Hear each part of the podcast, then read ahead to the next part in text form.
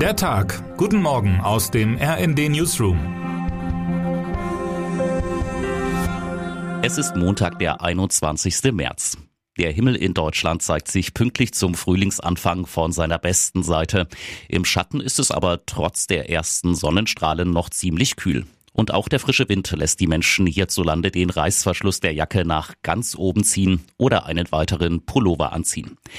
Was im Freien zu dieser Jahreszeit völlig normal ist, könnte uns bald auch in den heimischen vier Wänden erwarten.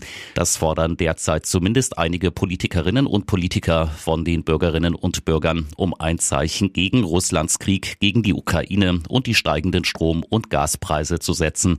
Frieren für den Frieden, so das Motto. Dazu zählt unter anderem der ehemalige Bundespräsident Joachim Gauck, der als Sanktion gegen den russischen Präsidenten Wladimir Putin einen Stopp der russischen Energieimporte für sinnvoll hält. Eine generelle Delle in unserem Wohlstandsleben ist etwas, was Menschen ertragen können, meinte Gauck vor einigen Tagen in der ARD-Talkshow Maischberger.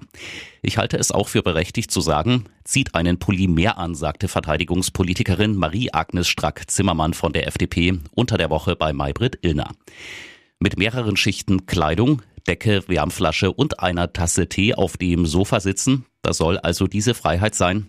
Gibt es denn keine adäquate Alternative zum russischen Gas?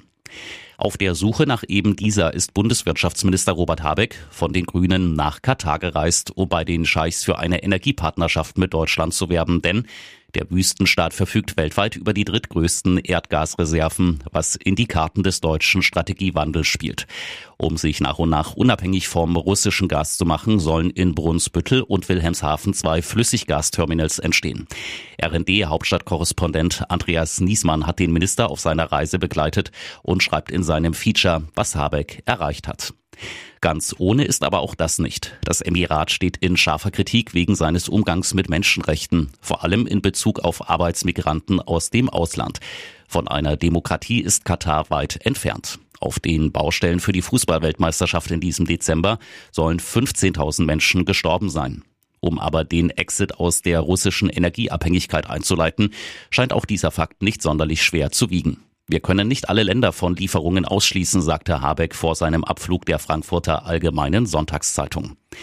Es ist verzwickt, egal welche Option Norwegen, USA, Australien man in den Fokus nimmt, jede bringt mindestens einen fetten Minuspunkt mit sich. Die bittere Wahrheit ist, dass es beim Gas keine unproblematische Entscheidung mehr gibt, schreibt Niesmann in seinem Kommentar. Wie es scheint, bleibt mittelfristig nur die Wahl zwischen Pest und Cholera. Termine des Tages. Potsdam. Fortsetzung der Tarifverhandlungen für die kommunalen Sozial- und Erziehungsdienste. Köln. Erster öffentlicher Auftritt von Kardinal Wölki seit seiner Rückkehr aus einer fünfmonatigen Auszeit. Genf. Weltklimarat berät über dritten Teil des neuen Klimaberichts. London. Prozessauftakt gegen Boris Becker wegen mutmaßlicher Falschangaben im Insolvenzverfahren. Wer heute wichtig wird.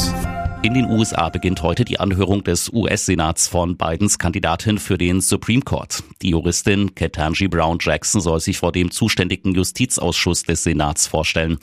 Der Senat muss der Personalie zustimmen.